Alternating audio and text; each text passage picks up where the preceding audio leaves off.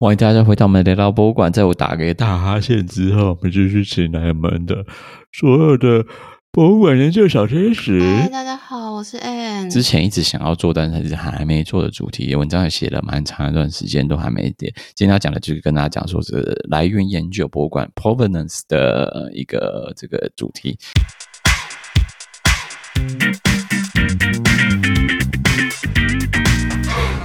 那么第一个主题的话，其实要跟大家讲的一个前提就是 “permanent” 到底是什么东西，我们就先请文物小天使来帮我们从从头开始介绍起 provenance 的来，呃，到底它是界界定怎么界定的？好，从耶鲁大学图书馆所定义 provenance 源自于法语字，来自 provenir。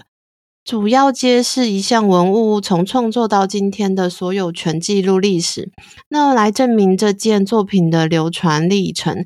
最理想的文物来源档案，含有从创作之初到现在，详细记载一连串所有者名字、所有权日期、转让记录，如经销商或拍卖出售的方式，以及作品保存的地点。所以这边如果一件作品在可能一百年前做，它可能那个文章文件里面就会出现说，哦，这个是一百年前谁谁谁创作，那他第一首先卖给谁，然后他第一个的所有权的人的人的名字叫什么，那他是什么时候买的，透过谁买的，哪个经销商买的，然后他后来把这东西存在可能他家，或者存在某些地窖之中，或者存在某个皇宫之中。那这些东西最后又被转卖给谁谁谁？那这一连串下来，你就可以大概知道这个文物是从转手是怎么转手。那这个东西到底是真是假，就变得比较好判断。因为如果都没有这个文件的话，你就完全不知道这东西到底是真还假的。一件东西当会想知道这是真迹嘛，那你就会要求这个这个档案。所以这久而久之就变成一个业界标准。哦，而且越清楚，其实大家可能价格会比较高，或是买起来也比较有市场。就是如果你没有，那就或是你的那份文件就是听看起来就是假的，因为你知道，就、嗯、就你真的要造假还是可以造假，但是就有没有买单是另外一回事嘛。但如果就是这份文件都没有人认为是真的，那这篇作品也不会被大家认为是真的了。对啊，就是没有一个文字的证明。所以有时候你才会听到新闻里面有讲到说，哦，哪件东西被鉴定成是假货，但是他买的时候真的是没有不会在意这东西有没有那个来源研究嘛？当然会在意啊，那就变成说这来源研究的真假到底是什么，导致说未来这画的真假，哦、这文物真假是什么，都会变成是其中一个蛮重要的问题。嗯、那这个这个来源研究的就会牵涉到艺术史的部分。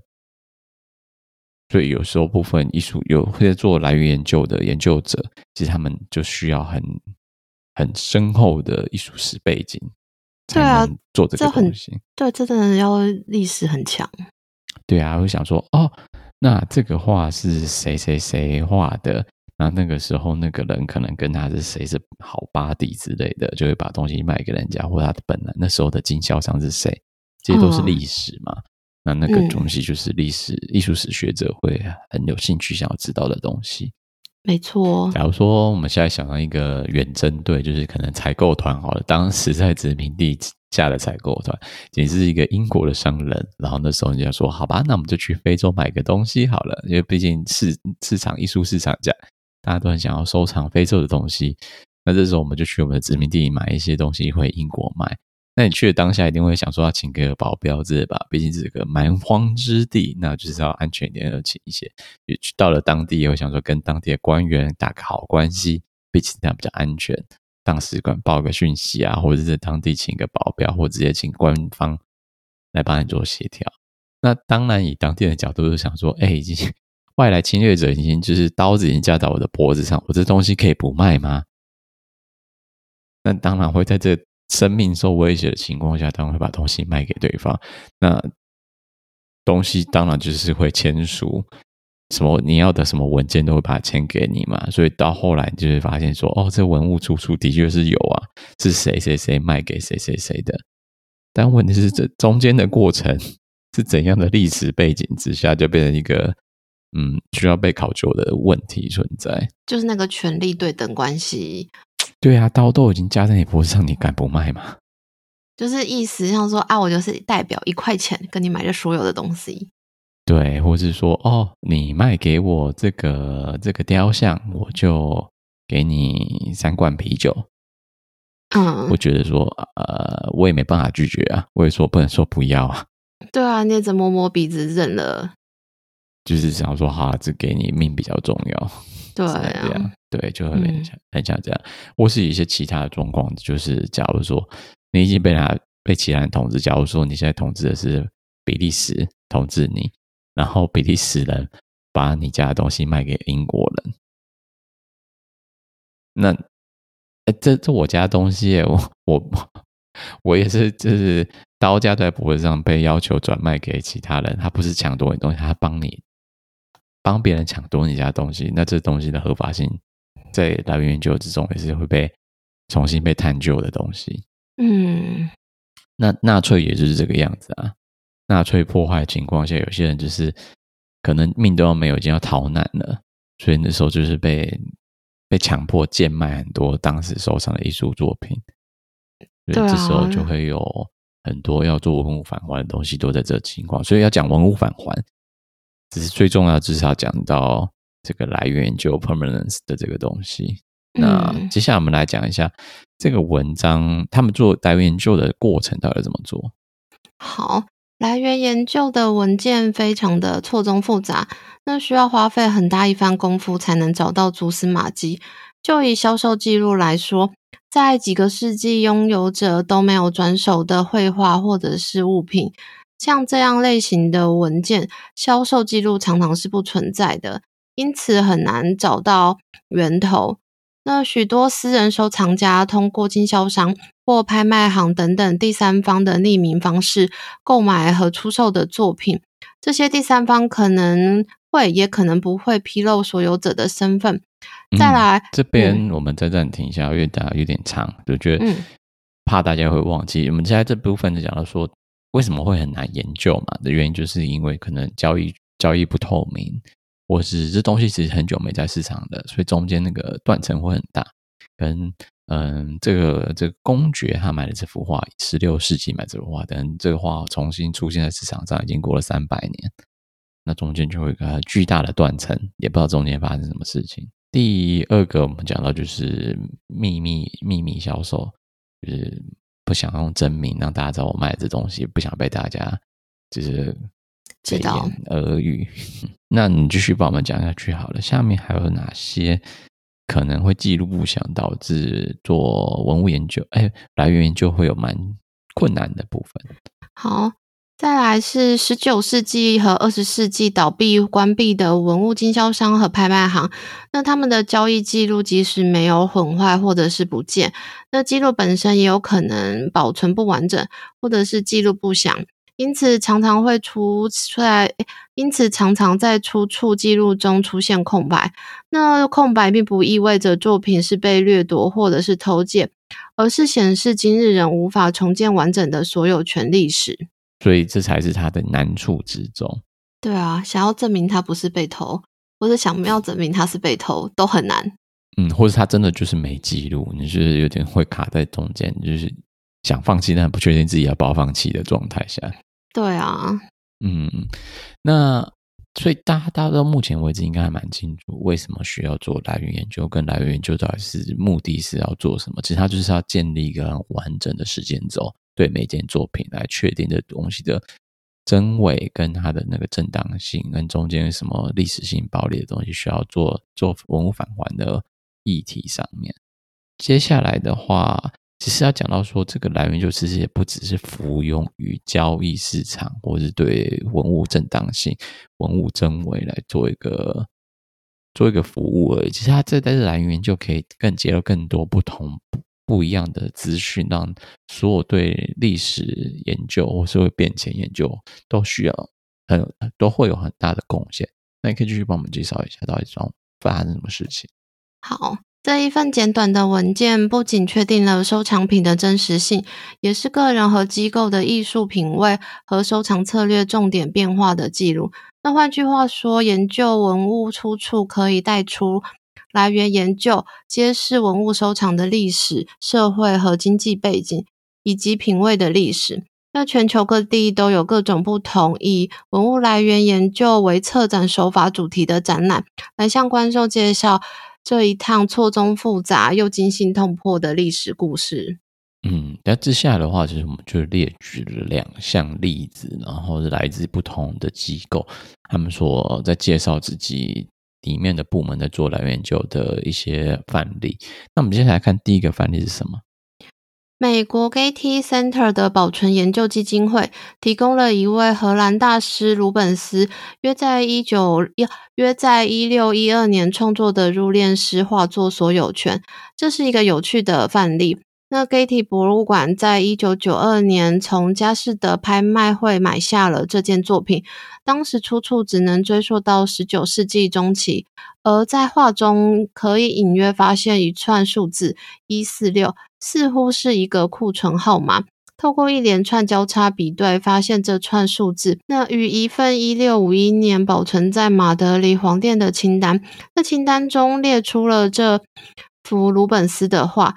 艺术史研究人员因而判断，这幅画作者的第一拥有者可能就是 Gaspar de Horio 这个嗯罗马人吧？这个也很难念。不是罗马人吧？这个是西班牙人吧？哦、透过其中画中的一个号码、一个数字，然后就就是就是错综复杂，竟然很神奇，就对掉了这个历史历史文物，就这样三个数字嘛。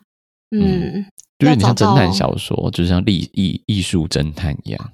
哦，对啊，我真的要看过很多东西耶。研究人员的底要够深，另外就是运气要够好。哎，运气要够好，嗯，是也没错，啊，不然这么多东西。对啊，历史不说，除非全部都数位化，全世界的资讯都数位化，大家都那就是冥冥之中就是那个神明给的指示。对。但这个就会牵扯到那时候在看这些文件，他们就在谈论说，大数据对文物研究或来源研究的好益处在哪边？那我们这边先跳过，我们来讲第二个资料到底是第二个例子是什么？其他例子可以比对近三百份罗马清单，里面约有六万多条资料。那发掘一五五零年到一七五零年罗马的展示模式。证明绘画题材在宫殿的各个房间，或是宫殿主人的移动，那当时逐步变化的品味和喜好。另一个例子则是交叉比对二十三万多条比利时、英国、荷兰和法国艺术市场的个人，如收藏家、卖家、拍卖师和专家记录。这可以反映了1801年至1820年欧洲拍卖市场的网络。第一个来先直接最好讲的就是，假如说一开始在一九哎的一五五零年的时候，罗马宫殿里面，他们的那时候的显扎的很夯的东西，就是呃风景画，对，应该是不是风景画，是宗教画。那个时候大家就可能就是墙面上挂全部都宗教画。所以在他那宫殿上的记录啊，摆画的记录里面，就是写说，哦，房第一个房间就摆了什么谁的这呃宗教画，第二个房间摆什么，可能过了一百年没那么夯了，大家都在摆肖像画，那可能就会在那个记录上看到说，呃，每个可能百分之九十的都是放肖像画，是谁谁的肖像，但是可能那个十八世纪就变成风景画很夯，那透过这个文件的比较，来源就有比较。就可以发现说，哦，原来有这是风格喜好的这个变迁研究就可以出来。嗯、那第二个例子讲到的就是讲到说，如果谁卖给谁，我东西卖给你，你卖给谁，表示他们中间是有交情的嘛？那从点线就变成一个面，那你就可以大概知道上次在这个艺术市场里面的那个人际交交交易网络到底是怎样。那大概就可能会可以猜出从这个。这个社群之中，大家可以这些知道说，哦，原来当时候是你跟你跟谁都认识之类的，然后可能私底下除了这些物品的交流，可能没有在账面上也可能会被交流，那就会互惠到其他的来源研究的研究结果。哦，那这三个如果做展览，你会觉得最喜欢哪一个？我应该会最喜欢第二个，诶，因为毕竟这跟这种风格啊，比较那种大趋势有相关，我觉得蛮有兴趣的。我对艺术侦探其实我觉得还好，因为毕竟它就是一个故事而已，哦、看完就会忘记。嗯、但是我真的是也是一个比较猎奇的心态，就会想说，哦，这个宫殿主人，然后呢，特别放了某一个，也许是什么可能漂亮美女的肖像画吗，或什么之类的。嗯，对的。嗯，就会有那个比较猎奇的心态去啊，为什么他会放那么多？可能我或者他老婆啊、女儿啊，还是有一些什么风流的故事啊。嗯嗯嗯嗯，就是那种皇室秘辛那种，就是我很关心英国皇室的那种人，对之类的。嗯，这样也不错啦，我觉得有觉得有兴趣就好。但我就是觉得那种大趋势的是我比较有兴趣。那第三个其实。它还蛮有用，但我觉得可能就会蛮 boring 的，个人认为。但我说不定有些人会觉得说，这其实可以发掘到很多不同的秘密，也是可能。那这只是他举到三种的例子其中的一个嘛，我们就找三个例子来讲。嗯、那接下来就会想说，好，那这些东西都是在在纯研究取向为主。那以博物馆为机构，到底有哪些？机构有设立专门的部门在进行这样的发掘文化，我就想说，好，那我就找了一些资料，找了美国资料，找了德国资料来来跟大家介绍。就是所以，除了除了私人机构在做这些发掘以外，或是你就是在服用在拍卖市场上面，或者服用在嗯学术界，那其实，在机构上面，其实他们有在进行努力。那就请继续来介绍这两个机构是哪两个机构。哦，西方博物馆目前最拉紧神经而不敢越雷池一步的文物来源研究议题，就是针对即将购入或已经入库的馆藏，尤其是针对一九四六年前的创作与一九三二年后收购的文物，生怕这些文物是否涉入呃是否涉入人为通过纳粹破坏而获得的文化资产收藏。那例如美国大都会博物馆和当代博物馆 MoMA 等，都设有专门的计划案，来研究馆藏和收藏计划中的文物是否有涉及这些议题。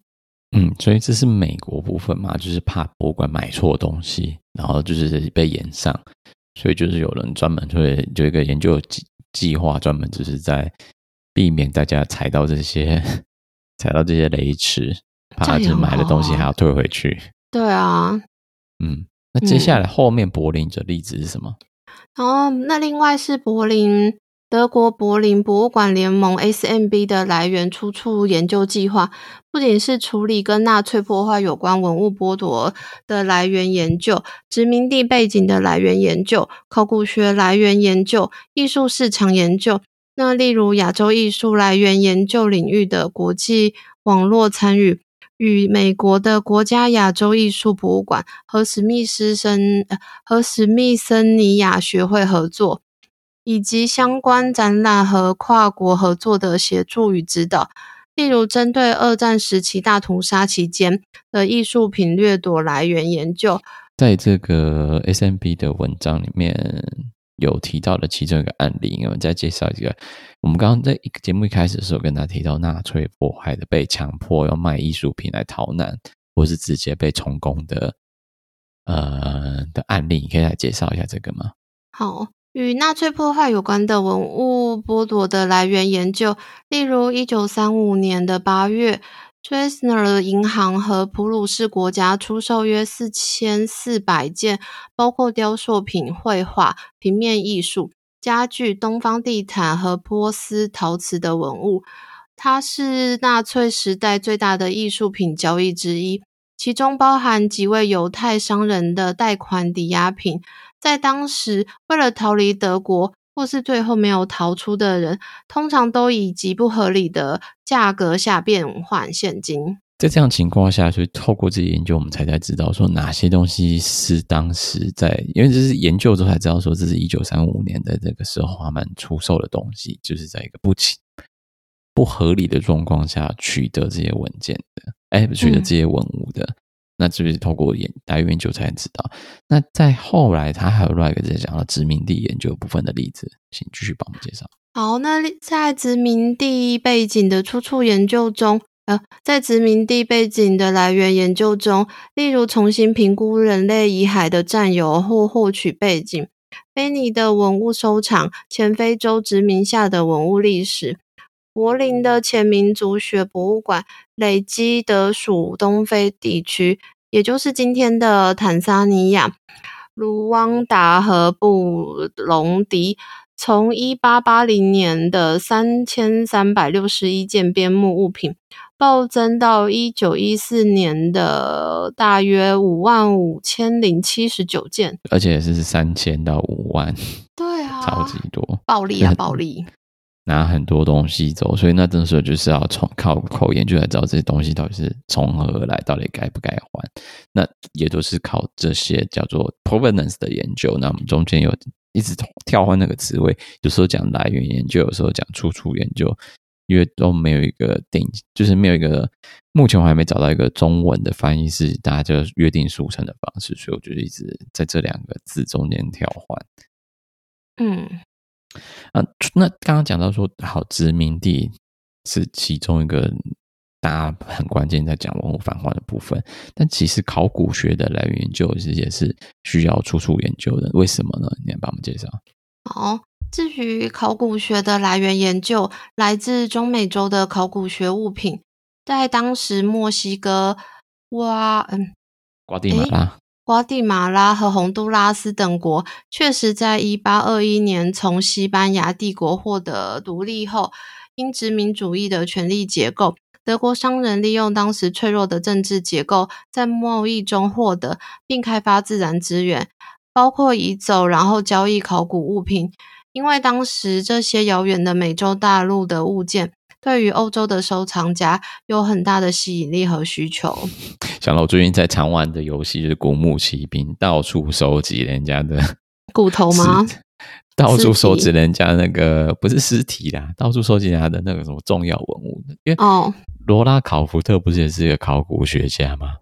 哦，然后他不是到处跑人家什么古墓之中，然后去那个游戏里面总是有一个就是大反派，假如说要占领一些东西，然后导致世界灭亡，然后罗拉考福特就会冲进人家的古墓之中把东西拿走。但是通常在解那个游戏中间跟开始，通常他都是拿了之后他就会被打，或者东西就会被拿走。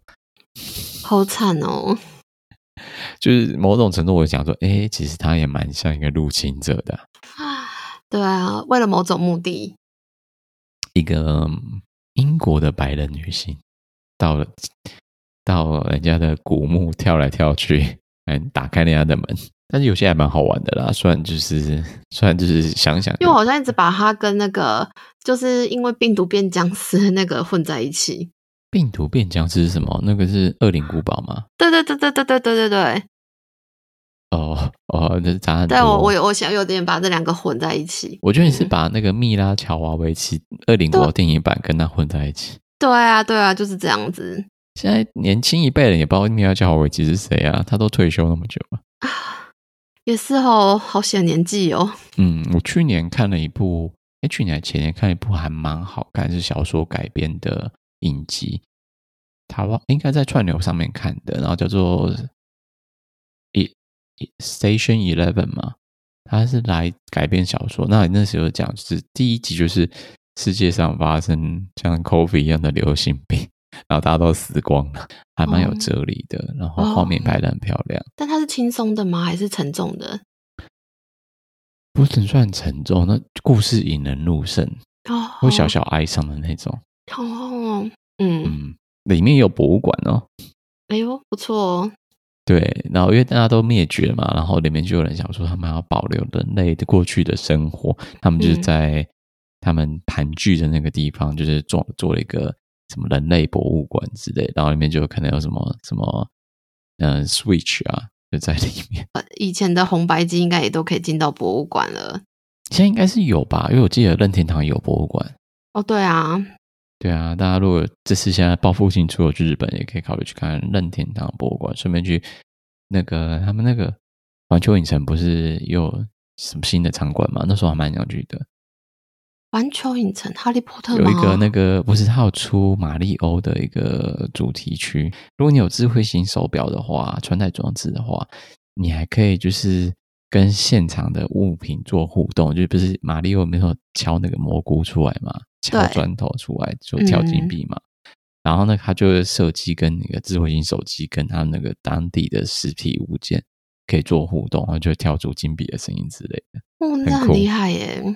对啊，就是有点就是把那个游戏跟现实做结合，透过穿戴装置的方法。而且光你讲，我就可以听到那个金币的声音。你是会制约吧？对啊，那个真的很经典啊！哦，对啊，历久不衰，就是怎么样都不会过时的游戏。对啊，到现在还是有人在玩马里奥赛车啊。对啊，我看那个还有谁在玩罗拉卡福特？哈哈哈，你吧？对啊，马里奥还是一堆人一直在更新啊。对啊，因为现在 Switch 也有它的游戏啊。哎，毕竟是任天堂的嘛。也是啦，他们的招牌。对啊，但不能讲任天堂太多，怕被告。哦，对对对对对的，不要不要，我是帮说帮他，对，不要不要不要不要用他们的什么版权东西就好了。不管如何呢，今天来源研究就是想要跟大家介绍说，到底来什么是来源研究，然后来源就是研究什么，为什么它这么难做，那它的做了来源就可以干嘛，都跟大家介绍出来。那其他什么需要被重新挖掘，我现在最。最流行的主题到底是做什么？像博物馆讲的考古学研究啊，殖民地的研究啊，或是讲到说这些纳粹非法取得物品的研究，这些其实都是跟来源研究是挂钩在一些东西。所以未来当我们在讲到文物返还的问题之中，我觉得大家可以记得我们曾经有做过来源研究这集。然后如果有兴趣，可以继续再搜寻 provenance research 这个字眼来看看更多新的资讯。那除了这以外，你还有什么都要跟大家补充的吗？嗯没有哎、欸，这句好像是老生常谈，都好像说哎，哈哈哈哈对，那那那那，如果有想要再看到更多资讯，可以上这次使用的资讯来源，就是有耶鲁耶鲁大学图书馆的来那个来源网，哎，来源旧的资料库，然后另外那个大都会博物馆、MoMA 还有。德国柏林的 SMB 博物馆联盟，他们都有建立相关的专案部门来对这些进行做介绍或相关的研究，或是可以写信跟他们就是合作之类的，加入他们的研究网络，都是可以建议大家参与的。那除了这以外，我就没有什么其他好说，那就祝大家继续徜徉在知识的大海之中吧。嗯，这个这个会不会很牵强？对啊，嗯，好，对，就是，嗯，对，你不要再怎么怎么接了，对啊，我想说我怎，么接？你说好啊，好啊，好啊，好啊，对，还不能正向一点啊，说好啊，好啊，对，讲了哦，很棒，很棒，很棒，我会会会会，这叫敷衍，这不是真相。好了，先这样，拜拜喽，拜拜。